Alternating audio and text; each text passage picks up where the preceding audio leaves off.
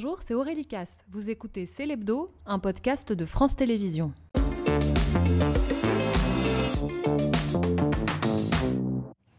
Bienvenue dans C'est l'Hebdo la suite. L'émission continue jusqu'à 21h avec euh, Natacha, Victor et Eva. Une émission que nous allons placer sous le signe de la performance, puisque nous recevons ce soir Tony Parker, l'un des meilleurs basketteurs de l'histoire, Laurie Lag et Martin Petit, deux aventuriers qui ont dépassé les limites du handicap, et Alice Renard, la sensation de cette rentrée littéraire.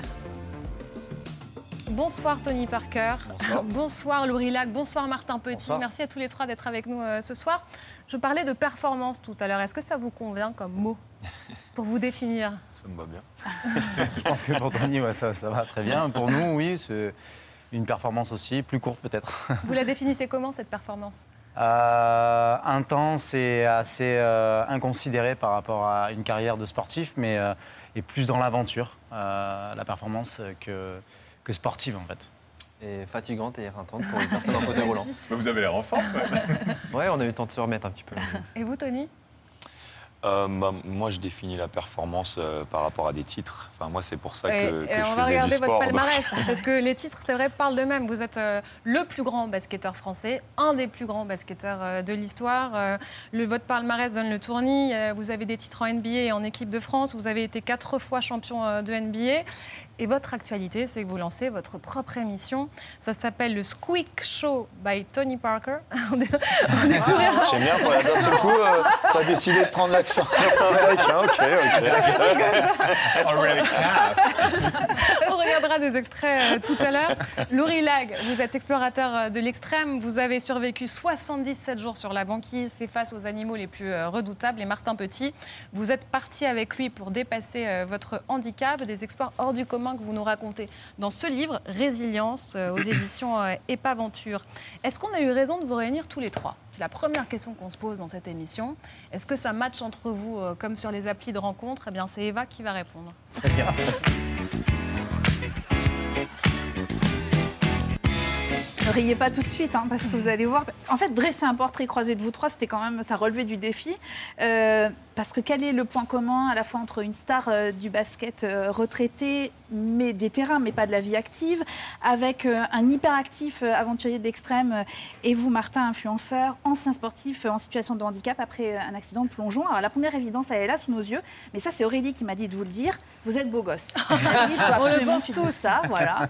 Non, plus sérieusement, il y a trois mots issus du vocabulaire sportif qui vous unissent. D'abord, le mot terrain, parce que vous êtes tous les trois des hommes d'action, prêts à en découdre au quotidien. Tony Parker, euh, retraité des parquets depuis 2019, mais c'est sur le terrain entrepreneurial aujourd'hui que vous agissez, alors euh, notamment avec euh, votre académie, avec la présidence du club de basket de Villeurbanne, et puis dans des investissements, autant dans une écurie de chevaux de course que dans une station de ski. Vous n'avez donc, rien perdu de votre position de meneur.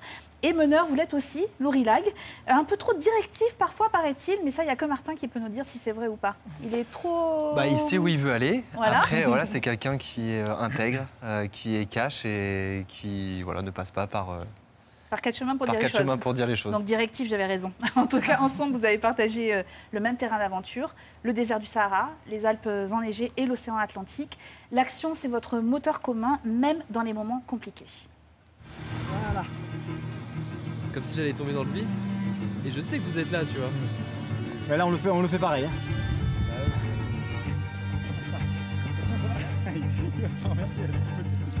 Contractez pas les pecs là, mon vrai. Il croit qu'il a encore, euh, tu sais, euh, il connaît le terrain. Le King connaît le terrain. Maintenant, on est dans la merde. Alors, comme nous venons de le voir, euh, Laurie Lag et Martin Petit, vous n'étiez pas tous les deux à réaliser cet exploit. Il y a une équipe qui vous Bien a sûr. entouré. Et ce terme d'équipe, eh bien, il vous réunit aussi tous les trois. Une quinzaine de personnes vous a accompagné euh, dans ces aventures extrêmes. Et Tony Parker, que serait votre vie sans équipe? Celle des Spurs, celle de l'équipe de France, celle qui vous entoure désormais au quotidien dans vos affaires. Et puis, vous savez, les proches qui constituent un peu ces équipes personnelles, au fond, euh, et qui sont nécessaires à nos existences. Un esprit d'équipe qui développe le sens de l'altruisme et qui vous fait dire, Tony Parker, redonner est très important pour moi. Je n'oublie pas d'où je viens, de tout en bas. Et c'est sans doute ce qui vous rassemble également, une forme d'humilité, une envie de réussir, une force mentale aussi qui vous amène à vous surpasser. Et le troisième terme, évidemment, c'est le dépassement de soi. C'est votre credo. Même si votre corps est empêché, Martin, vous repoussez les limites de votre effort physique et mental, comme vous, Laurie Lag, parce qu'il faut vous voir notamment sur les dunes porter euh, Martin ensemble jusqu'au bout de, de l'effort. Et Tony Parker, eh bien, vous avez également mis votre corps à rude épreuve avec au fond de vous cette angoisse, celle de la blessure. J'essaie de bouger ma jambe, mais je vois que je suis. bah, Je peux pas bouger. My first thought was, he's going to be okay. Et c'est là que j'entends pour la première fois c'est peut-être tu pourras plus jamais jouer au basket. C'est impossible d'arrêter comme ça.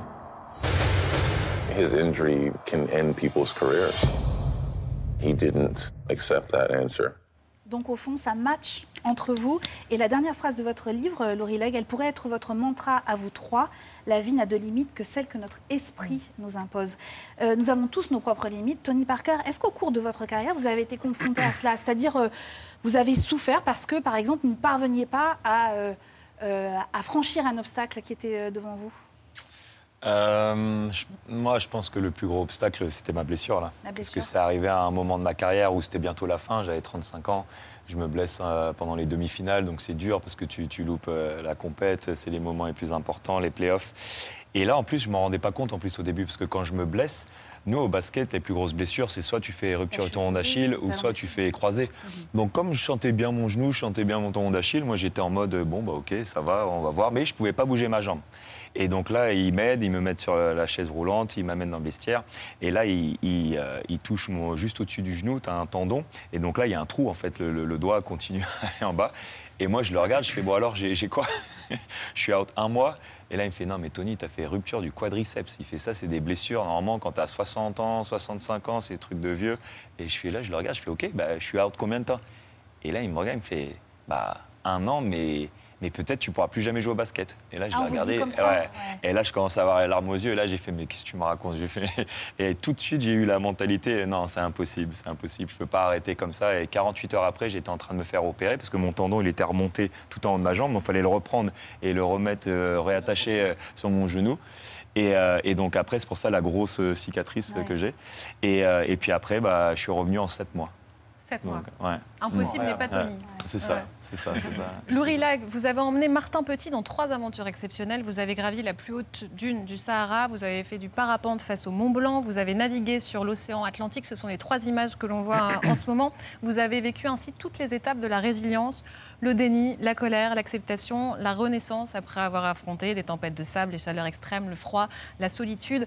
Le sous-titre du livre, c'est Abandonner n'est pas une option. Est-ce que par moment, vous avez failli abandonner lors de votre périple tous les deux? Euh, oui, on a abandonné plein de fois. Je pense que ça fait partie du projet. Euh, La vidéo pilote, c'était aussi le but. Euh, c'était une rencontre, c'était savoir euh, qui est qui, apprendre à se faire confiance, découvrir les équipes. Donc ma volonté, c'était de, de se mettre dans une certaine confrontation face à la réalité, entre le fantasme de Martin de vouloir euh, encore accéder à la nature et puis de se dire finalement est-ce que c'est possible? Et nous avons abandonné pour cette première étape de vidéo pilote. Nous n'avons jamais réussi. à oui. hein, nous n'avons jamais réussi à atteindre l'objectif. Et euh, pour moi, c'était très important d'abandonner dans cette partie-là parce que de toute manière, euh, moi, j'ai beaucoup de problèmes avec l'abandon dans ma vie euh, et dans mes aventures aussi. Et de fait, je savais très bien que sur les autres chapitres du- Oui, du, documentaire que j'avais envie de réaliser, abandonner ne serait pas une option. Et c'est pour ça que je l'ai mis sous ce livre. Il y a une image magnifique. À un moment, vous ne formez qu'un seul corps. C'est-à-dire que Loury porte Martin. ça veut dire quoi? Vous avez trouvé l'harmonie parfaite? Pas du tout. non, non, pas du tout, on va pas se mentir. euh, euh, ouais, non, non, mais après, il y a- il y a- c'est pour ça aussi que j'en ai fait un livre et que j'ai voulu raconter. euh, quand on lit le livre, on comprend aussi la difficulté qu'il y a derrière les images. C'est très, très facile de se projeter derrière des images et puis ça veut peut-être dire un milliard de choses, mais finalement, quand on raconte derrière ce qui se passe, on, on se rend compte ben, qu'il y a des difficultés entre humains, des difficultés physiques pour lui que moi je peux pas comprendre, euh, matérielles évidemment, et donc du coup, euh, euh, moi très déterminé à, à mener à bien mes missions, mais confronté aussi à la réalité de Martin. Mais vous ne vous connaissiez absolument pas avant de partir dans ces aventures-là. Non. Ah, La, la première qu'on a faite, c'est là où on a appris à se connaître. Que J'ai eu D'accord. un coup de téléphone de Laurie, c'est d'ailleurs comme ça qu'est née Résilience. Il m'a vendu un peu le, le projet, il m'a vendu du rêve. Bon, j'avais pas encore connaissance de tout son côté euh, extrême, mais... euh, Tout de suite, ça vous a botté? Bah, en fait, moi, il faut savoir que j'ai eu mon accident il y a 6 ans. À ce moment-là, ça faisait 3 ans. Donc, j'avais aussi envie de, bah, de redécouvrir un peu la nature. Et j'ai vu aussi, bah, dans la fougue, on va dire, de Laurie, euh, l'opportunité d'aller dans des endroits déjà où des gens sur leurs deux jambes ne vont pas. Et forcément, il m'a vendu du rêve et j'ai pu que dire oui. Et puis, c'était un sentiment de revanche aussi d'aller côtoyer les sommets, euh, Oui. comme on le voit là avec les, les Alpes qui défilent. Parce que pour raconter votre histoire, vous êtes un ancien sportif, euh, grand sportif. Vous avez eu un accident de plongeon sur une plage Zélande le 21 août 2017. Vous aviez euh, 25 ans. À ce moment-là, votre moelle épinière est atteinte. Vous devenez tétraplégique. Qu'est-ce qui fait que hum, vous avez dit oui à Laurie C'est Laurie d'abord qui, qui vous contacte. Qu'est-ce qui fait que vous vous êtes dit euh, ce rendez-vous est important pour moi? Je pense que ça s'est fait très spontanément, très naturellement. Euh, ça- J'ai vu en lui euh, déjà beaucoup d'énergie et, euh, et je le répète aussi parce que bah, là on enchaîne un petit peu euh, la promo du livre. J'ai vu en lui beaucoup de confiance que je pouvais lui allouer et je pense que j'aurais pas pu faire ça avec n'importe qui. Déjà pour aller prendre le risque de faire des choses aussi incroyables, mais il n'y a que lui qui pouvait m'emmener. Et j'ai vu que je pouvais quand même, derrière cette fougue-là, il y avait quand même une certaine maîtrise. Et cette maîtrise, elle était importante bah, pour revenir en vie parce que bah, là on le voit, mais Il y a eu des moments difficiles. Il y a eu des Ouais, j'ai eu des convulsions, notamment cru- euh, dans le désert, passer, parce hein. que vous ne pouvez pas supporter les fortes chaleurs. C'est ça, en fait, euh, les personnes euh, atteintes sur la moelle épinière, on a des troubles associés. Un des troubles associés, c'est la thermorégulation. Donc, quand il fait chaud, on va avoir beaucoup de difficultés à se refroidir. Et inversement, quand il fait froid, on va avoir des grosses difficultés à se réchauffer. Et il faut savoir que bah, nous, quand on est parti, il faisait plus de 50 degrés. Évidemment, vous imaginez bien qu'à 50 degrés, déjà pour une personne normale, c'est compliqué. Donc là, effectivement, on a dû composer avec des, des chaleurs extrêmes et ça a été, euh, ça a été abominable. Vous l'avez fait On l'a fait, mais j'ai eu des coups de chaud et j'ai vu euh, bah, ma vie défiler et on a dû composer aussi avec ça. Vous Parce vous que, êtes vu mourir par moment Ah bah j'ai cru que j'allais y passer à un moment donné, ouais. Ouais, Laurie, Oui, oui, en fait, c'est un projet qui est très particulier puisque ben, moi, j'ai dû constamment dû jongler avec euh, le fait que je le pensais capable, en fait, psychologiquement, et que ces barrières étaient très psychologiques, et euh, la réalité de son physique. Et euh, quand, euh, ben, moi, je le dis très souvent, mais je ne suis pas handicapé. euh, c'est d'ailleurs aussi pour ça que j'ai fait ce projet, c'est pour me sensibiliser à, cette forme de, nouvelle vie qu'il qui, qu'il a. Et évidemment qu'on doit prendre des risques en fait pour atteindre nos obje- nos objectifs. Ça, ça fait partie de la vie, je pense. Et quand on s'engage dans un tel projet à 50 degrés pour euh, gravir euh, une des plus hautes dunes du Sahara, euh, c'est pas sans danger. Il faut, on va pas se mentir. On va regarder la deuxième aventure. Là, euh, vous allez carrément voler, faire du parapente au Mont Blanc. Vous oubliez complètement votre handicap. Je ne sais pas ce que vous vous dites, Tony Parker, quand vous voyez ces images. Je trouve ça impressionnant. En plus, je suis en train de regarder un documentaire en ce moment, euh, 14 Peaks, où, Ah ouais. où il Même passe si toutes les plus grandes montagnes du monde, en fait. Ouais. Et donc, euh, et il a fait ça en 7 mois. Donc, c'était incroyable. Donc, ça me fait penser à ça. C'est Ouais, ouais. incroyable. Ce dépassement-là, ce serait un, un vrai challenge, je pense, pour moi. Donc, j'imagine même pas euh, comment vous avez fait. C'est incroyable. Vous le feriez? Ben, je sais pas. C'est ce que j'étais en train de me dire là. Je regardais. Je, Je t'emmène si tu veux. Vous voyez qu'on a me bien posais fait la question. Je me suis dit, euh, c'est- il faut quand même Pour être, toucher les euh, limites. ouais, c'est de repousser les limites comme ça. C'est ah, c'est quelque Parce chose. qu'il y a des barrières mentales Voilà, aussi, il y a des barrières physiques, mais il y a mentales. aussi Qu'est-ce qui nous empêche quoi Ouais. de- Ouais, non, C'est ce qu'on disait aussi tout à l'heure, il y, a la- il y a- il y a cette force du collectif. Parce que là, on, nous, on est, des- on est les deux, protagoni- deux protagonistes principaux, pardon, je vais y arriver. Et, euh, et en fait, il faut savoir que derrière tout ça, il y a toute une équipe. Ah, il y a un sûr. parapentiste, il y a un skipper. Bien sûr, oui. euh, et puis On est l'eau- professionnel dans chacun des domaines, c'est obligatoire. Pour la sécurité déjà de l'expédition. Pour la sécurité, puis même moi je peux pas être partout en fait, même si je sais voler en parapente et que je sais faire du bateau et que c'est mon métier. À un moment donné, je m'occupe de Martin, donc j'ai besoin d'une attention particulière pour lui, pour euh, le transporter. Il n'y a pas du tout l'utilité- l'utilisation de ces gens, donc euh, forcément ça demande vraiment une vraie disposition euh, d'avoir un staff euh, pour lui. Tony dit que ça le tenterait. Qu'est-ce qui fait que tous les trois, vous avez ce truc de vouloir dépasser vos limites Pourquoi? Bon, moi, j'ai toujours été comme ça. Ouais. J'aime bien les, les trucs un peu risqués. euh, et- Qu'est-ce que vous allez chercher? Bah, L'adrénaline. Ah oui. L'adrénaline. euh, et le, ce sentiment de, de fierté de s'être dépassé, en fait. La réalisation Ouais, de soi, ouais. Voilà, exactement. Moi, moi je suis assez d'accord, moi je suis très addict à la- à l'adrénaline depuis mon plus tendre âge, donc c'est quelque chose que je m'explique pas et il faut bien pallier en fait à cette à ce souci en- entre Comme si vous guillemets. étiez un drogué. Ouais, complètement. Mais euh, et puis c'est intéressant parce qu'il y a une vraie, c'est un chemin d'introspection euh, continu en fait, euh, et on apprend énormément de choses sur soi. Et moi, je trouve que cette exploration du monde, comme je la fais aujourd'hui, elle passe d'abord par l'exploration de soi, et finalement, ça passe par des petits défis, des grands défis. Et, les- euh, et la réparation. Et la qu'il y a ce- troisième euh, moment très fort, c'est peut-être l'expédition la plus inoubliable pour vous, euh, Martin, Mm. sur le même océan qui vous a coûté euh, vos jambes, dans ce bateau qui vous emmène sur la plage où a eu lieu euh, votre accident. À ce moment-là, que se passe-t-il? Bah, à ce moment-là, je ne le savais pas. En fait, Laurie m'a fait la surprise. Alors, on savait à peu près l'objectif. Et effectivement, euh, bah, on apprend aussi dans le livre et dans le documentaire vidéo, parce qu'initialement, c'est aussi un documentaire vidéo. On a eu la chance de pouvoir euh, écrire ce bouquin. Et, euh, et en fait, Laurie m'a fait la surprise. Voilà, je ne sais pas si je peux le dire. euh, Ouais, ouais, je je t'en prie. et en fait, il m'a fait la surprise voilà, que mes proches étaient là au, au point GPS où j'ai eu l'accident. Donc euh, la boucle était bouclée et puis euh, je trouve que voilà, c'est- c'est- ça racontait une belle histoire aussi. Les quatre étapes de la résilience, en fait, c'est très important de comprendre le cheminement. Moi, c'est d'ailleurs ce qui m'a animé, en fait. Voilà, il parle de blessures, Tony. Moi, j'ai eu très peur dans ma vie euh, de me blesser, en fait. Euh, J'ai jamais trop peur de la mort, mais j'ai toujours eu peur, en fait, du handicap, de la paralysie, du fait que j'aurais plus le contrôle de mon corps. Et ça, c'est- je pense que c'est très dur pour un sportif. Euh, et donc, c'était le lien, en fait, de raconter le lien entre que tout peut basculer en une seconde pour n'importe qui, en fait, pour le meilleur d'entre nous. Et les quatre étapes de la résilience, c'est ça, c'est aussi euh, vivre ses émotions de l'intérieur. Et le- la renaissance, euh, pour moi, c'était impossible euh, autrement que de revenir sur ce point où il s'est blessé, qui avait évidemment toute une symbolique euh, et, qui est, et qui était vraiment important pour en finir et, et se dire, après cette définition, ben, je, je- je peux affronter la vie d'une autre manière. On va Mais raconter. C'est marrant. Ah, pardon. On- pardon, non, je vais oui. qu'on raconte votre histoire, mais non, mais, ouais, parce que moi, Ouais. c'est- c'est- en parlant de peur, je voulais juste rebondir parce que moi, c'est c'est ce que j'ai ressenti Ouais, ouais. en fait quand j'étais blessé. Mm. J'étais paralysé entre guillemets pendant un mois, et c'est horrible cette sensation quand tu dis à ta jambe de bah, lève, lève-toi et ça bouge pas. Et Ouais. donc j'ai Ouais, dû après euh, réapprendre à marcher parce qu'au bout d'un mois, bah, c'est ouais. revenu, c'est revenu pardon. Et après j'ai dû mettre des trucs sur ma tête, tout ça. J'ai dû réapprendre à, à marcher quoi. C'était un truc de malade. Enfin, j'ai jamais vécu ça de Ah, moi. Enfin, désolé de. Ah non, non, mais comprends. c'est de ce sentiment de tu dis à ton corps quelque chose et il le fait pas. C'est trop bizarre. Et Martin Petit, C'est trop bizarre. on parle de réparation. Vous êtes retourné sur ce point-là. Est-ce que vous l'avez constaté dans votre vie en général? Il y a eu un avant et un après être retourné à ce point Moi, précis en fait, ce que je suis venu chercher là, c'est c'est ses limites. Et après, ce qui a été aussi euh, flagrant, c'est que j'ai besoin de prendre en confiance parce que moi, mon combat, bah, c'est tous les jours. Euh, pareil, j'en parle beaucoup sur les réseaux, je partage mon expérience.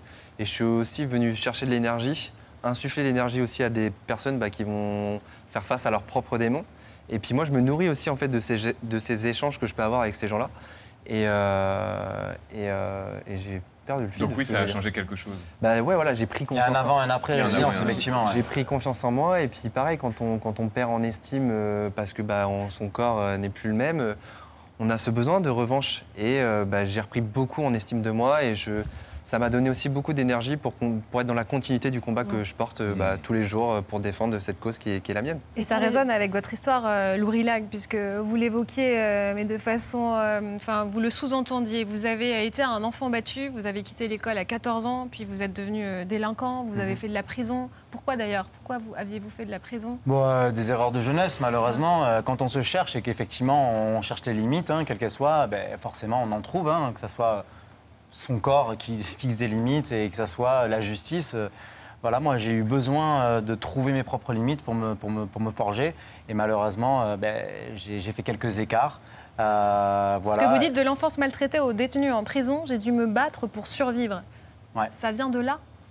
Ah ben, quand on est comme moi, un enfant battu et qu'on passe sa vie, j'ai passé une bonne partie de ma vie dans la rue à essayer de, me- de survivre, donc euh, en faire mon métier, c'est presque, c'est presque une blague en fait. Euh, Aujourd'hui, euh, moi, c'est l'é- l'élément où je me sens le plus à l'aise et, et voilà, la survie, ça fait partie de la vie de tout le monde. Après, est-ce qu'on l'accepte, est-ce qu'on l'accepte Justement, qu'est-ce que vous dites à ceux qui euh, auraient envie de se dépasser, qui sont devant la télé, qui se demandent s'ils en sont euh, capables? Je crois qu'un de vos trucs, c'est d'écouter du Booba pour euh, se donner de la force. Ça commence avec du je, je Booba. suis fan, ouais, je suis fan de Booba. Ouais, vous pouvez parler. Vous pouvez Ouais, mais c'est vrai que je je- Tony il disait je je- j'oublie pas d'où je viens. Mais moi non plus, j'oublie pas d'où je viens. Et en fait, je pars de rien. Et je crois que c'est ça. Il faut apprendre à se faire confiance. Il faut apprendre à euh, euh, aller étape par étape. Euh, moi, j'avoue les avoir grillés un petit peu. Mais voilà, le conseil que je pourrais donner à tous les gens qui, qui regardent et qui ont envie de se lancer, c'est faites-le. Faites-le avec un peu de sécurité, euh, Ouais, voilà, prévenez vos comment. proches, euh, voilà, et essayez de, de- de- de gérer euh, de la logistique et de l'équipement, mais, mais il faut se lancer en fait. Il faut se lancer pour tomber, pour se relever et puis pour apprendre. On a des photos de, vous trois quand vous étiez enfant, parce qu'on a l'impression quand même que ça part de l'enfance à chaque fois. Laurie, que diriez-vous à l'enfant que vous étiez Et ensuite Martin et puis Tony? Euh, moi, euh, qu'est-ce que je dirais à l'enfant que je suis? Je ne change rien, écoute, euh, fonce, voilà, et essaye de préserver les tiens. Martin, qu'est-ce que vous dites à l'enfant que vous étiez? Euh, de faire confiance au destin et, et au temps. Et vous, Tony? De, de rêver en grand, mais c'est ce que je faisais. Donc. Ah. Ouais, dès tout de petit, rêver en vous aviez déjà ouais. le ballon dans la main en plus. Exactement, j'ai commencé tôt. ouais. Ouais, Le clairement. mec, il est collé à votre Voilà. Vous avez quel âge là? Vous avez un an Là, et je dois avoir, ouais, je dois avoir deux ans, je dirais deux ans, deux ans et demi. Cet été, vous avez réalisé une performance, vous aussi encore une performance. Vous êtes le premier Français à recevoir les honneurs du Hall of Fame de la NBA. C'est le panthéon du basketball euh, américain, basketball mondial, on peut dire. Est-ce qu'à ce moment-là, quand vous êtes à la tribune, quand vous faites votre discours, est-ce que vous pensez à tous ceux qui ne croyaient pas en vous? Est-ce que vous vous dites je tiens ma revanche? Non, pas du tout. Non pas du tout. Non, non, j'avais un vrai sentiment de fierté euh, pour euh, mon pays, pour la France. Euh, parce que j'avais tellement envie de, de montrer aux États-Unis euh, que les petits Français ils peuvent jouer au basket. Le petit français, parce que vous faisiez, Ouais. un- enfin vous faites 1m88. Ah bah oui, moi je suis le plus Et petit c'est dans mon petit. monde, moi. Eh oui, pour un basketteur. Et euh, mais parce que en fait, je- jamais j'aurais pu penser euh, que je pourrais euh, avoir une expérience comme ça, euh, Hall of Fame. À l'époque, euh, moi, je rêvais de NBA. Maintenant, les jeunes d'aujourd'hui, c'est un objectif d'aller en NBA. Mm. Moi, à ma génération, c'était un rêve. C'est une grosse différence. ça n'a rien à voir. Et, euh, et moi, d'être là devant toutes les légendes de, de mon sport que j'ai vu bah, quand j'étais petit, hein, j'avais poster à un chambre de Jordan, euh, Charles Barkley, et de les voir là devant moi et de faire mon speech. euh, parce que mon cœur, il battait tellement vite, j'ai l'impression que mon cœur, il allait sortir Vous de ma poitrine. Ah, bien sûr. J'avais les jambes qui tremblaient. Pourtant, j'ai fait des 50 000 speeches, mais, mais celui-là, c'est différent, celui-là, parce que c'est toute une vie. Mm. Et j'étais très euh, nostalgique. Et d'avoir tous, les, tous tes proches aussi, toute ta famille, tous tes amis, c'est pas facile de parler comme ça de- devant tout le monde. Et j'ai eu pas mal d'émotions. Et d'ailleurs, je me suis dit qu'avec le speech, de toute façon, c'est pas grave si je pleure, tout ça. euh, Parce que j'ai jamais. Il était beau ce, discours. Ah, merci, ouais. c'est gentil. Et qu'est-ce qui gentil. fait que, enfin, les Américains disaient il est français, donc il a la mentalité française, il n'y arrivera jamais, Mhm. et les Français euh, disaient euh, celui-là, il a la grosse tête. Ouais. C'est-à-dire, aucune des deux cultures ne, ne vous comprenait. Bah, moi, en fait, j'ai j'ai fait, j'ai envie de dire, j'ai fait ma propre sauce. j'ai grandi avec les deux cultures et j'ai pris le meilleur des deux mondes et, et j'ai essayé, voilà, de, de tracer ma route et, et d'avoir mon propre destin. Et c'est ce que je dis dans mon speech, qu'il faut toujours rêver en grand. Et quand tu dis ton rêve à quelqu'un et il se fout pas de toi, c'est que tu rêves pas assez grand. Et Ça, moi, c'est votre ce que, phrase. ouais, C'est ça, votre mantra. c'est- Voilà, c'était Et mon vous mantra. êtes dur parfois avec la mentalité française. Euh, Vous dites que la France est un pays où tout le monde est négatif, se plaint tout le temps et veut faire la grève. C'était à Nice euh, cet été lors d'une masterclass. Est-ce que c'est vraiment Non, comme attends, ça que vous attends, nous mais voyez? j'aimerais, euh, j'aimerais parler de cette phrase-là parce que c'est chiant quand je fais toute une masterclass et je parle pendant une heure et demie et tu prends juste une phrase bah, qui sort du contexte et, parce que je commence Ouais. quand même cette phrase-là en plus, enfin ce, ce passage-là, je commence en disant je suis très très fier d'être français, j'adore mon pays, on a des choses fabuleuses en France, on est les meilleurs euh, dans la Mais- nourriture, mais- il y a y des trucs où c'est dommage quand je compare avec la mentalité de, je sais pas moi, les Américains, l'Espagne. Et, et en fait, j'ai j'ai expliqué tout un truc, mais bon, on n'a pris qu'une phrase. Après, je comprends, hein, c'est pour faire les gros titres et tout ça. Mais j'ai- pas envie qu'on pense que je suis pas fier d'être français. Je, je le dis tout le temps. D'ailleurs, c'est la première chose que je fais quand je gagne un titre Inbridge. Je prenais le drapeau français. Si tu pourras regarder dans toutes les images. vous pouvez être fier Mais- d'être français et en même temps euh, trouver qu'on se plaint un peu trop souvent. Quoi. ça. Voilà. Mais, mais en plus, on le sait. C'est, on n'a pas On est besoin des d'être hypocrite. quoi. Et voilà, Voilà. On râle en France quand même. ouais. Merci. Et, et- et c'est pour ça, et c'est là où je dis c'est dommage. Parce qu'on a tellement de potentiel en ce moment quand même. Quand tu regardes le monde du sport, on a quand même peut-être le meilleur footballeur du monde. Au rugby, on est Meilleur fort. On a du Dupont. monde, ouais. On a en natation, on a un gars qui est en train de battre tous les records. Enfin, on, quand même au niveau du sport, on a Victor Wembayama pour le basket. Et La donc, natation, euh, c'est euh, Léon Marchand. c'est voilà, ça c'est Ouais. ça, Léon Marchand. Merci. Mm. Et donc, euh, je, je- voilà, je dis, oh, c'est dommage quoi. On On pourrait. rêve pas assez grand alors. Bah, c'est mon opinion Oui. personnelle. Euh, et, et- alors, l'actualité aussi, c'est que vous êtes animateur maintenant euh, de Oui. votre émission. Vous lancez le Squeak Show by Tony Parker, le Ah dis-le non, en français. ah non, non. By Tony Parker. à regarder euh, chaque vendredi à 18h sur la plateforme en streaming euh, Squeak. Squeak, Ouais. c'est le bruit des baskets euh, sur le parquet. C'est ça. C'est ça. Et, euh, et les deux premières émissions ont été enregistrées en marge du Hall of Fame. En gros, vous recevez euh, vos amis, vous avez plusieurs débats, vous parlez cinéma, euh, débat de société, tout, ouais. musique, je crois même bouffe, vous voulez qu'il y ait, euh, la- Exactement, j'ai un petit bar sur mon en studio. euh, exactement. On va Exactement. regarder un, un extrait.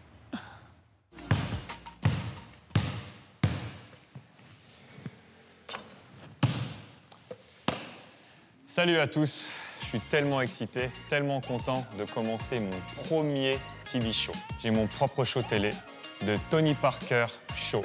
Non, je rigole. The Squeak Show by Tony Parker. Il y aura qui comme invité? Bah, en fait, euh, j'avais envie de me lancer dans cette aventure. J'ai fait 10 ans radio, euh, 2 ans euh, podcast. Et là, j'ai eu cette opportunité incroyable d'avoir un budget euh, illimité et faire euh, ce que je veux. Donc, je peux inviter qui je veux. Illimité. Illimité, oui. oui, oui. Ils m'ont donné carte blanche. Est-ce qu'on Mais c'est rare, c'est rare de nos jours. Ah bah oui. euh, déjà, le, studio, bah, déjà ici, on est bien quand même ici, mais, mais le studio, il est, il est incroyable. Et ils m'ont vraiment donné carte Avec blanche. le carnet euh, d'adresse que vous avez, ça peut aller jusqu'où C'est ça. Bon, bah là, euh, je peux aller. ben, moi, je me mets pas de limite. euh, Ouais, je rêve alors, en grand. vous voulez qui euh, ah, Je pense à Barack Obama. Wow. Je pense à des gros trucs. Moi, Vous j'ai envie de connaissez. Barack Obama Oui, j'ai déjà rencontré, euh, bien sûr, plusieurs fois. Et sur les premières à la Maison. Blanche aussi. Et il adore le basket, donc, Donc donc il ça aide.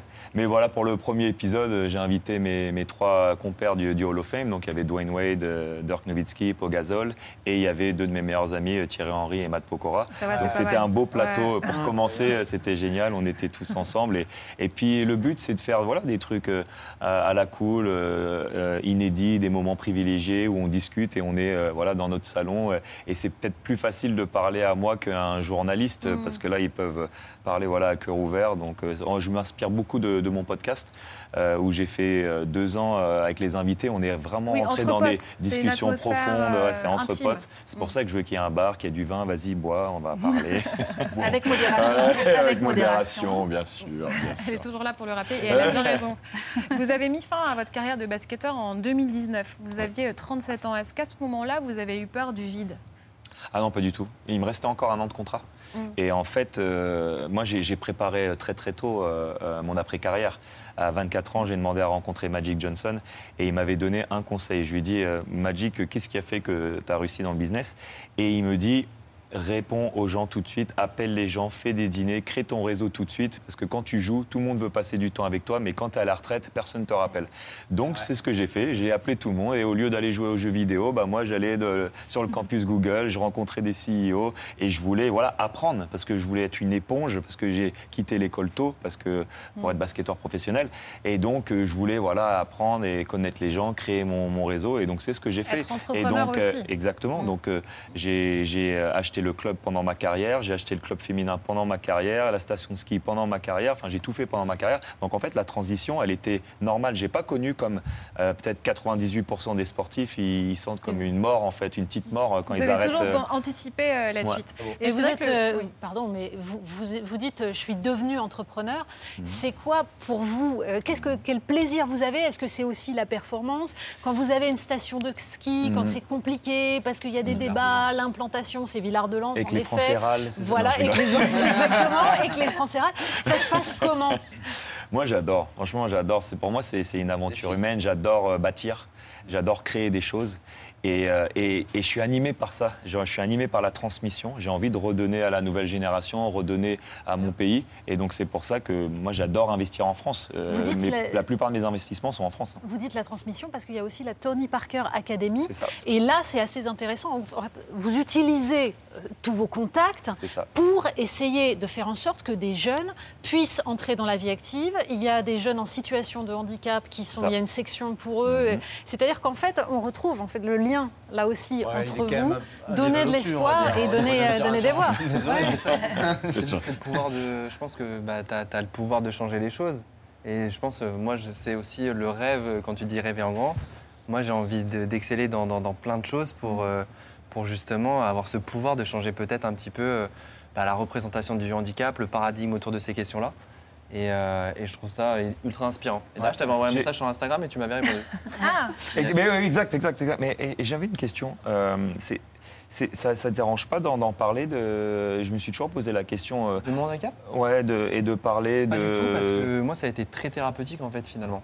Euh, moi, ce qu'il faut savoir, c'est que j'ai pris de la notoriété sur les réseaux sociaux parce que euh, j'ai dû mettre des mots sur ce que j'ai traversé. Et euh, en fait, ça a été hyper bien accueilli par beaucoup de personnes. J'ai eu beaucoup de soutien. Et, j'ai rencontré aussi des gens qui ont vécu les mêmes choses que j'ai vécues ben, au moment de mon accident. Et en fait, ces gens-là m'ont aidé à avancer. Et c'est aussi pour ça que j'ai envie de faire tout ça, c'est de pouvoir aussi insuffler l'énergie. Et résilience en est la- la- une des illustrations. et ça devient une thérapie collective. Et ça devient une thérapie collective. Et je pense que bah, ça rejoint ce que je disais quand j'ai introduit le truc, c'est on a le pouvoir de changer les choses. Et c'est très très cool. Quelle trace aimeriez-vous laisser, Tony Parker? Euh, bah moi, quand j'ai toujours pris mon rôle d'ambassadeur, on va dire, du basket français aux États-Unis très très sérieusement, euh, parce que moi, ça me fait toujours chaud au cœur quand je vois les petits avec mon maillot. Et, et moi, j'étais pareil, j'étais le ce même petit qui portait le maillot de, de Jordan. Et donc, euh, si je peux inspirer les gens à, à- à réussir leur vie, parce que c'est ça mon académie, hein, notre slogan, c'est Come to the Academy, get a job. Tu, tu sors avec un job quoi qu'il arrive et que tu sois épanoui bah, j'aurais l'impression que j'ai réussi euh, ma deuxième vie, entre guillemets. Parce que je- première vie, c'était basket. La deuxième vie, c'est. Plutôt réussi. Plutôt réussi, c'est ça. C'est bien. gentil. Mais ma deuxième vie, je pense qu'elle peut être encore plus importante parce que tu peux justement avoir un impact et, et aider les gens. euh, Et donc, ça, c'est c'est encore euh, plus fort, je trouve. Incroyable. Oui, on va passer maintenant à l'ère du temps.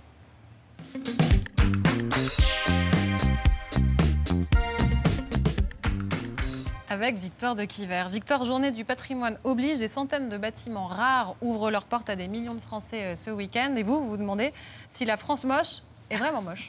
C'est le refrain de la semaine. Le gouvernement a lancé lundi un appel à projet pour transformer une vingtaine de zones commerciales. Il n'en fallait pas plus pour que les journalistes et les commentateurs se déchaînent, qualifiant de moche, je cite, ces parties de la France. Alors de quoi parle-t-on exactement?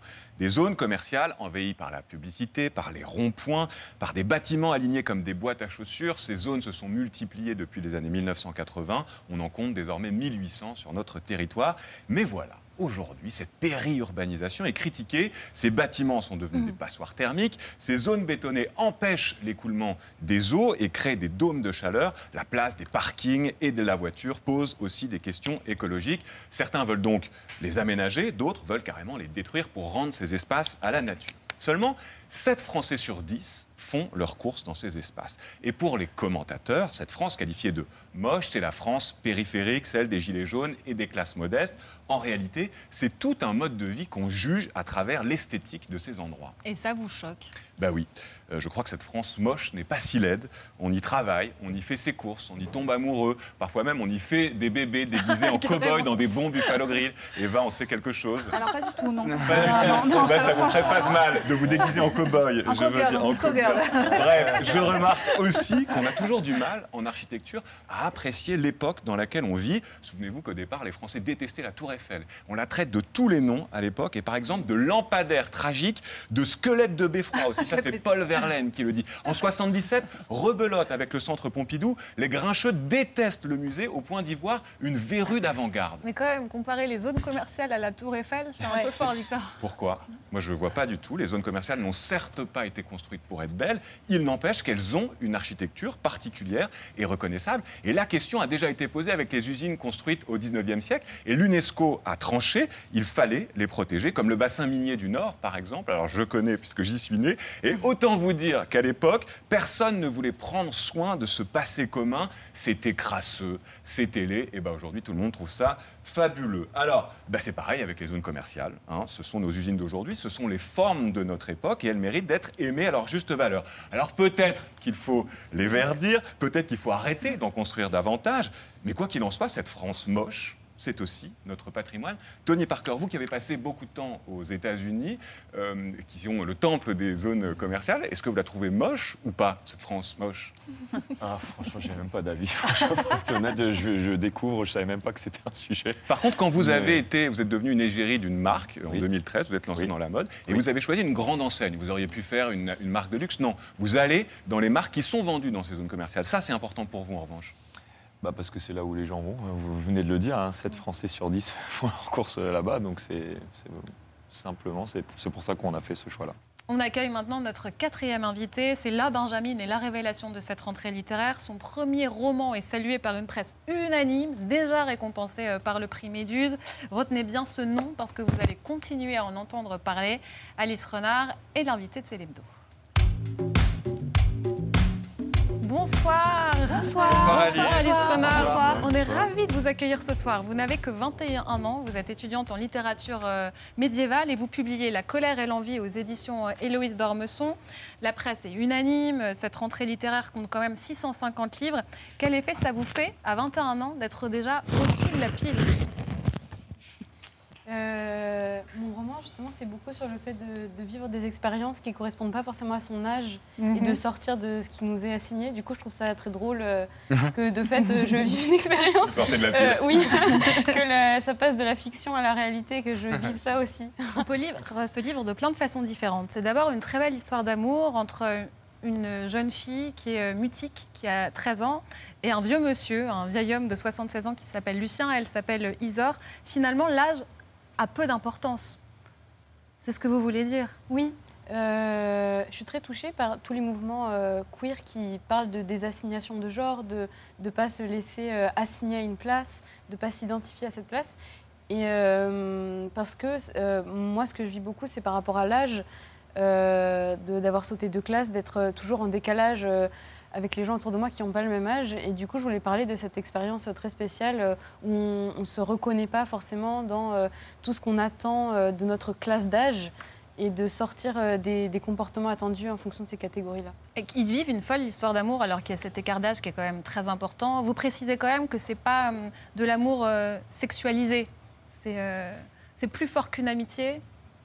Euh, effectivement, il n'y a pas de sexualité dans le roman, euh, mais je considère que c'est une passion amoureuse. Euh, chacun peut Le définir comme il euh, veut. ce Ah qui oui, se marrant, passe. Parce que oui, ouais. on n'y voit, pas forcément. Je, bah, je pense que tout le monde l'a lu, mais différemment. Mais je serais, je, me- ça ne me serait jamais venu à l'esprit de mettre le mot passion amoureuse euh, à propos de cette relation entre ce vieil homme Quand, et les- cet quand il enfant. parle de l'amour, il, y a Ouais. un- il y a plusieurs passages. Votre définition de l'amour elle revient souvent et elle est très belle. Il y a, euh, il y a un- à la fin du livre, alors je ne pense pas divulguer l'histoire, euh, Isor euh, donne une très belle définition de l'amour. Elle écrit à Lucien dans son langage. L'amour est un, euh, l'amour, pardon. Oula, le là lapsus. là. Je vais faire un lapsus. Chacun l'interprétera comme il veut. L'amour est un sortilège qu'il faut jeter sans cesse et de nouveau du bout des lèvres, encore et encore. C'est une chanson avec laquelle on vit, qu'il faut faire vivre. Mais dans mon cas, dans notre cas, cette chanson, mon cœur la psalmodie en silence et je sais que le tien aussi. On peut s'aimer en silence. Euh, oui, Isor et Lucien, ils arrivent à s'aimer dans cet espace du silence parce que c'est un espace euh, qui est assez vaste pour euh, échanger les choses qu'ils ont à dire et ils se sentent un peu contraints par le, cadre du langage. Et c'est comme si le silence était une immense plaine, une grande steppe dans laquelle ils pouvaient déployer tout ce qu'ils ont à déployer euh, comme sentiment. Alice, vous écrivez page 63, quand on est jeune, il est impossible, absolument impossible de s'imaginer ce que c'est que d'être vieux. Vous avez 21 ans, vous avez quand même sacrément du culot d'écrire ça. Une vieille se cache en vous, c'est pas possible. Pour parler si bien de la vieillesse. Ben, J'aime à croire que écrire, c'est exercer son empathie pour arriver à se mettre à la place des autres, que c'est cette pratique spirituelle euh, de- d'arriver à, à se connecter aux autres. Et j'ai l'impression que c'est une capacité qu'on a euh, parce qu'on se souvient de d'autres vies qu'on a vécues, on était à d'autres places. Et, euh, Vous étiez à quelle place dans ben, J'ai dû avoir euh, très souvent 70 ans euh, pour arriver à en parler. Ça se voit pas là. comme ça. Mais c'est surtout un livre, je trouve, qui est extraordinaire parce qu'on a beaucoup de livres aujourd'hui qui sont euh, en fait formatés pour ensuite être adaptés euh, au cinéma, à la télévision. Et vous, c'est un livre qui est un hommage extraordinaire aux mots et à la capacité des mots à dire l'être profond des gens. Parce qu'en fait, ce qu'on voit dans ce livre, ce sont des parents qui sont qui ne savent pas gérer cette, cette fille, Mm. qui ne leur parle pas. Chacun donne Il- son regard chacun sur elle. donne ses mots dessus et elle-même, en fait, déjoue ça et crée son propre langage. C'est en ça qu'il y a une poésie absolument extraordinaire dans ce livre. Merci. Vous dites carrément qu'Isor, c'est une version de vous poussée à l'extrême, une sorte Mm. de catharsis. Est-ce que vous pouvez nous expliquer? Euh, ben, justement, je suis touchée d'être sur un plateau où euh, la, la question de- des expériences extrêmes et de l'intensité est très présente. Euh, Isor, c'est un personnage qui vit tout avec euh, énormément d'intensité et j'ai voulu mettre le curseur euh, encore plus loin. C'est-à-dire que moi, je vis souvent les choses avec une grande force. Et, euh, et là, je me suis dit, bon, bah, c'est comme si je faisais une modélisation de moi et que je pousse euh, tous les paramètres euh, à maximum. et je vois ce qui se passe et, pour, pour arriver à, à me vider de quelque chose à travers elle. Donc vous avez une intelligence du corps, parce que Lucien, quand il parle à Isor, il lui dit, certes, elle n'a pas l'intelligence des mots, on n'entend pas ce qu'elle pense, mais il dit, c'est fou comme ton corps pense tout seul. Ça ressemble à quoi? Euh, ça, c'est plutôt quelque chose que j'aimerais développer. Ah. Et j'ai cré- j'ai créé ce personnage aussi pour euh, euh, qu'elle m'aide, moi, à développer mon intelligence du corps, qu'elle arrive à m'inviter à ça. Euh, ben, là, j'ai fini mes études de littérature, donc ma, ma vie euh, assise sur une chaise euh, à, à- à rendre des devoirs, elle, est finie et, et je me lance euh, dans les Pyrénées à faire de la permaculture. Donc, euh, je suis en train d'essayer Ah. d'invi- d'inviter le corps, euh, mon corps à avoir une intelligence aussi. Vous avez été diagnostiqué précoce à 6 ans. Vous, vous êtes surdoué. C'était ça le diagnostic qui était posé. On dit HPI, maintenant haut potentiel intellectuel. Il me semble que vous aviez des difficultés, vous aussi, avec euh, le langage. Vous vous en êtes sorti par l'écriture. Ça s'est passé comme ça ou pas? Euh, j'ai pas eu de difficulté avec le langage, mais j'ai eu un rapport très très fort avec les mots. Euh, c'est eux qui m'ont aidé à toujours à, surmonter le trop plein d'émotions que, j'avais à l'intérieur de moi. Pour moi, c'était un déversoir. Arthur Teboul a écrit un recueil de poèmes qui s'appelle Le déversoir. Et pour moi, c'est un peu ça, les mots. C'est, Chanteur c'est de ouais. Chatterton. Exa- Oui, c'est, lui. Voilà. Grand C'est poète. un vrai exutoire. Vous, vous dites que, que Isor, vous l'avez comme entendu dans votre tête et qu'elle vous avez écrit sous sa dictée. Ça veut dire quoi exactement en termes d'écriture? Quand vous avez travaillé votre livre, parce que cette langue que vous inventez pour elle est très particulière, c'est quelque chose qui vous est venu comme ça? Vous avez réfléchi à tordre la langue? Euh, c'est une belle expression, tordre la langue. Moi, je dis bouger la langue. Et ça, ça m'est venu de deux expériences euh, différentes. Il y avait d'une part euh, l'ancien français que j'ai étudié dans, dans mes études.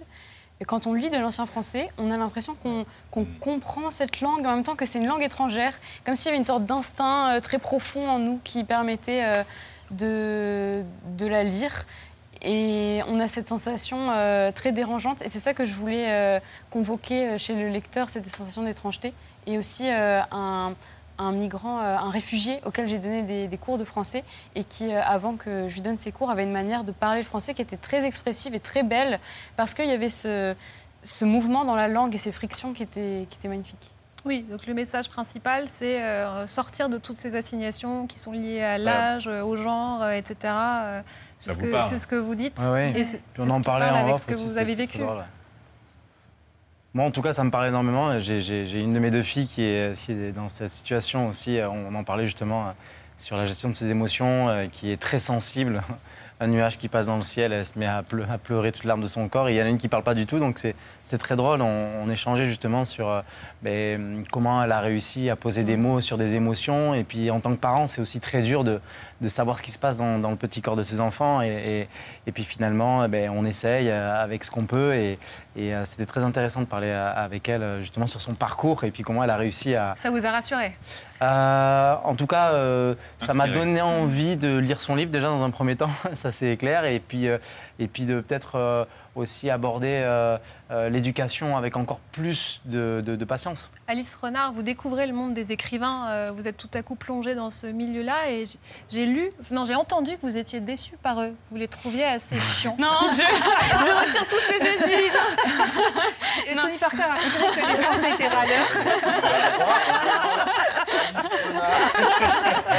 Non, non, il y y, y a plein de- il y a plein de manières d'être écrivain. Euh, et moi, j'aime les écrivains un peu euh, aventuriers qui investissent leur, euh, leur créativité, leur inventivité euh, dans leur manière de vivre. Et il y en a d'autres qui font pas comme ça, et c'est très bien aussi. euh. Et vous, vous- vous avez la créativité partout, on voit même dans votre apparence. Vous avez un style.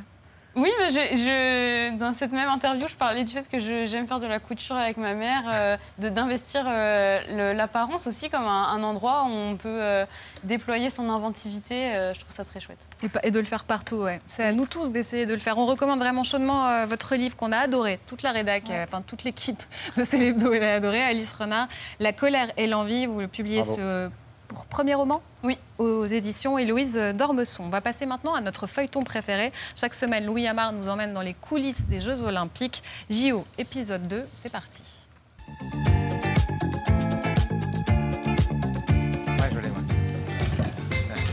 L'a fait envoyer. Rebonsoir Louis. On commence avec un droit de suite. La semaine dernière, Louis, vous nous racontiez l'histoire de Frédéric Beige. Ce lanceur de poids qui a décidé, après un an de pause, de reprendre sa carrière et de tenter de se qualifier pour les JO. Il a besoin de nous, vous le savez très bien, Tony, ça coûte cher une préparation olympique, les soins médicaux, le matériel, les voyages. Alors il a lancé une cagnotte Litchi. Il y a une semaine, quand je vous en ai parlé, il était à 1800 euros, un petit peu plus. On est quasiment à 3000 aujourd'hui. Wow. Donc ça a marché, Mm. ça monte, mais on n'y est pas tout à fait. Il lui faudrait 10 000 euros pour financer sa préparation à votre bon cœur. Dans le JO, cette semaine, on passe à table. On passe à table et on mange moins de viande, Aurélie. C'est le menu de la semaine. Paris 2024 a affiché un objectif un tiers de protéines végétales pour composer les repas des athlètes. C'est inédit. Le but, c'est de réduire l'empreinte carbone, d'utiliser principalement des produits locaux, de montrer que même les grands sportifs peuvent se passer de viande. Et en plus, je peux vous le dire sans trembler, ça sera bon, puisque voici les trois chefs qui ont été choisis pour nourrir le village olympique. Amandine Chéniaud, passée par plusieurs palaces parisiens, Akram Benalal, une étoile Michelin, et Alexandre Mazia, triplement étoilé pour son restaurant à Marseille. Mmh, la chance. Ouais, hein. Euh, on enchaîne avec la question de la semaine. L'Iran doit-elle participer aux Jeux de Paris? Question sensible. Un an, jour pour jour, après la mort de Marsa Amini et le début de la révolte des femmes. Un collectif, en tout cas, a sa réponse. Pour lui, c'est non. Collectif composé entre autres de Shirin Ebadi, une avocate iranienne nommée prix Nobel de la paix il y a 20 ans, et de l'ancien boxeur Mayar Monchipour. Ils ont écrit au CIO pour demander l'exclusion du pays au moins pour les disciplines que les femmes ne peuvent pas pratiquer en, en Iran. On parle de la lutte, de la boxe, de la natation, de la gymnastique. Le comité international olympique n'a pas encore pris sa décision. Il affirme suivre avec attention la situation dans le pays. Sachez qu'une exclusion, ce ne serait pas une première. Un pays, notamment en 1964, a déjà été exclu des JO. C'est l'Afrique du Sud, bannie des Jeux de Tokyo à cause de la ségrégation raciale. On termine avec une star du basket. Enfin, elle est là, la star. Il y en a Une autre. Désolé, Tony. Ça serait qui pour vous, s'il y en avait qu'une? Euh, français? Non, international. Euh, en activité? Ouais. Euh, je sais pas, LeBron James. Voilà. Il n'y avait pas de piège. LeBron James, c'est le visage de la semaine. Recordman du nombre de points marqués en NBA. Il faudrait une vie pour raconter ses records et ses exploits. Eh bien, à 38 ans, vous avez vu ça sûrement, non seulement il veut participer aux Jeux Olympiques, et les gagner, mais en plus il veut convaincre les autres stars américaines de venir avec lui. Regardez ce trio, LeBron James donc, mais aussi Kevin Durant et Stephen Curry qui sont tentés par l'aventure.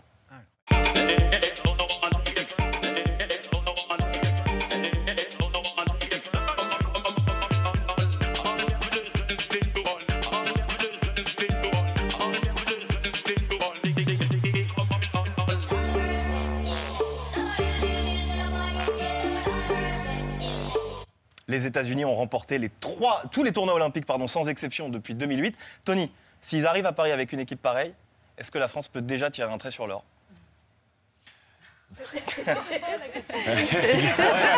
C'est pour ça que j'ai pris un petit temps avant de vais Vous encore faire les gros titres encore.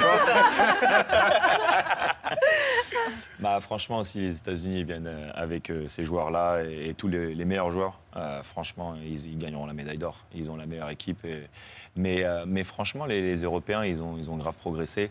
Euh, dans le top 5 des meilleurs joueurs en NBA, euh, 4, c'est les Européens. Donc, euh, on peut toujours avoir une chance. Mais c'est vrai que quand les États-Unis ramènent la plus grosse équipe, c'est dur. Merci beaucoup. Merci à Louis. Maintenant, c'est le retour de Tanguy Pasturo.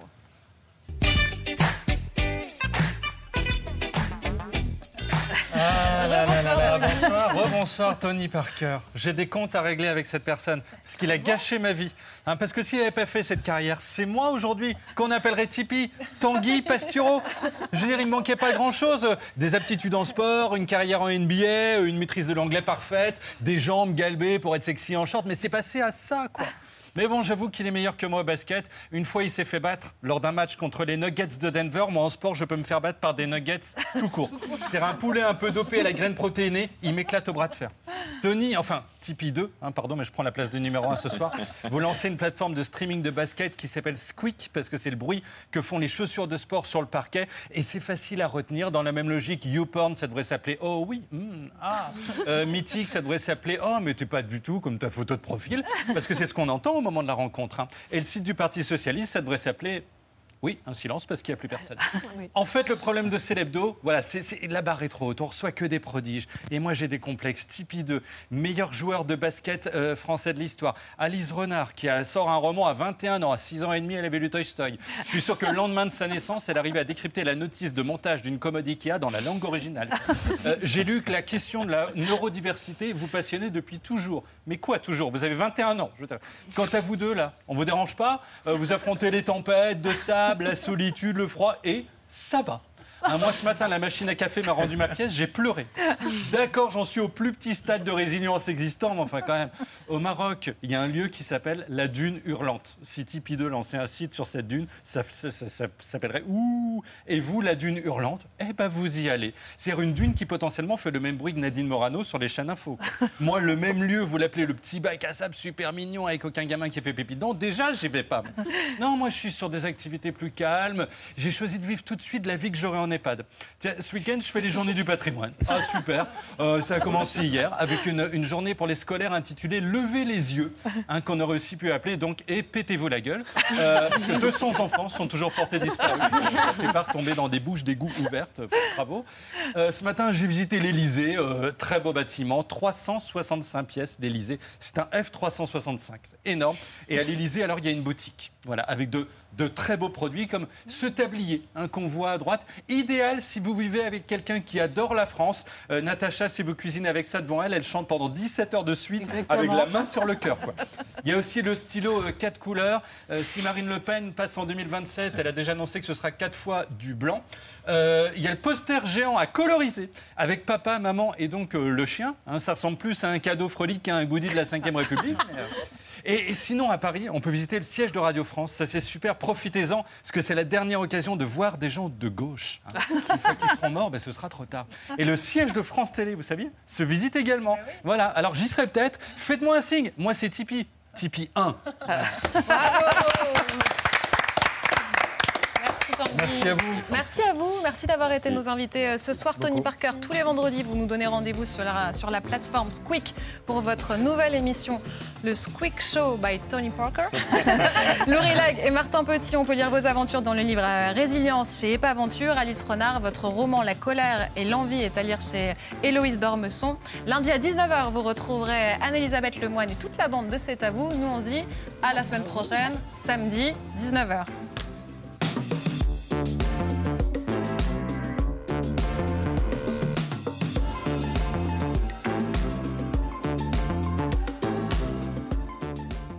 C'était Célébdo, un podcast de France Télévisions. N'hésitez pas à vous y abonner. Vous pouvez également retrouver les replays de l'émission en vidéo sur France.tv.